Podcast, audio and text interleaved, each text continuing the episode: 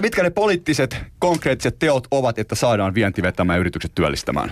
Toistan sähköveron alentaminen energiaintensiiviseltä teollisuudelta. Se riittää. Kaikki, ei mitään muuta tarvita. Ei kun kaikki älyttömät viherverot pistetään alemmas, ne suistaa kilpailukykyä.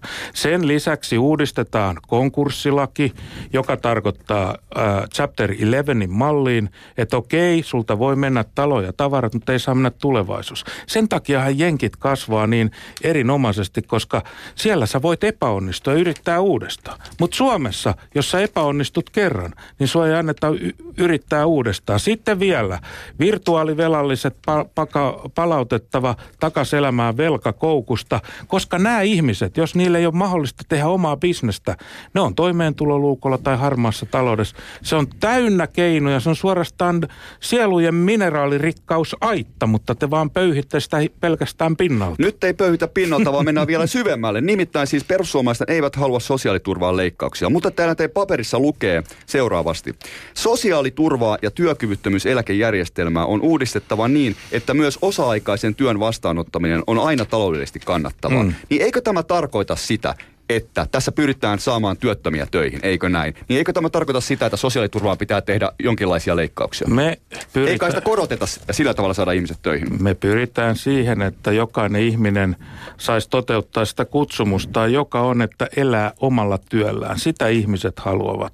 Ja tässä täytyy tietysti tehdä niin, että jos, jos sä et ole työkykyinen – eihän sua pakkotöihin silloin voida laittaa. Esimerkiksi mä otan ongelma, jos ihmisellä on kahden, kolme hoitavan lääkärin lausunto, että sä oot työkyvytön. Sitten vakuutuslääkäri katsoo paperit eikä tutki sua ja sanoo, että sä oot työkyvyllinen.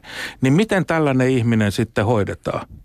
Ei millään muulla tavalla kuin katsomalla, että onko työkykyinen ja jos olet – niin sitten töihin, ja jos et ole, niin sitten eläkkeelle tai jollekin muulle järjestelylle, eikä pompotella näitä ihmisiä paikasta toiseen. Sitten meillä on ihan konkreettinen, ei ole mikään meidän uusi idea, vaan kaikkien muidenkin. Pitäisi olla joku verovapaa raja, jota sä voisit niin kuin pari kolmesataa tienata jonkun keikan ennen kuin, ennen kuin työttömyysturva laukeaa – ja, mutta sen mä sanon suoraan, että mitä elämäntapa intiaanisysteemiä perustuloa mä en hyväksy siinä, että sä et tekis mitään ja sulle yhteiskunta takaisi tietyn, tietyn tota homman, niin sittenhän kaikki viisi kaveria voisi perustaa kompostin kallio ja elää siellä elämänsä maailman loppuun asti ilman, että verot ja työ painaa.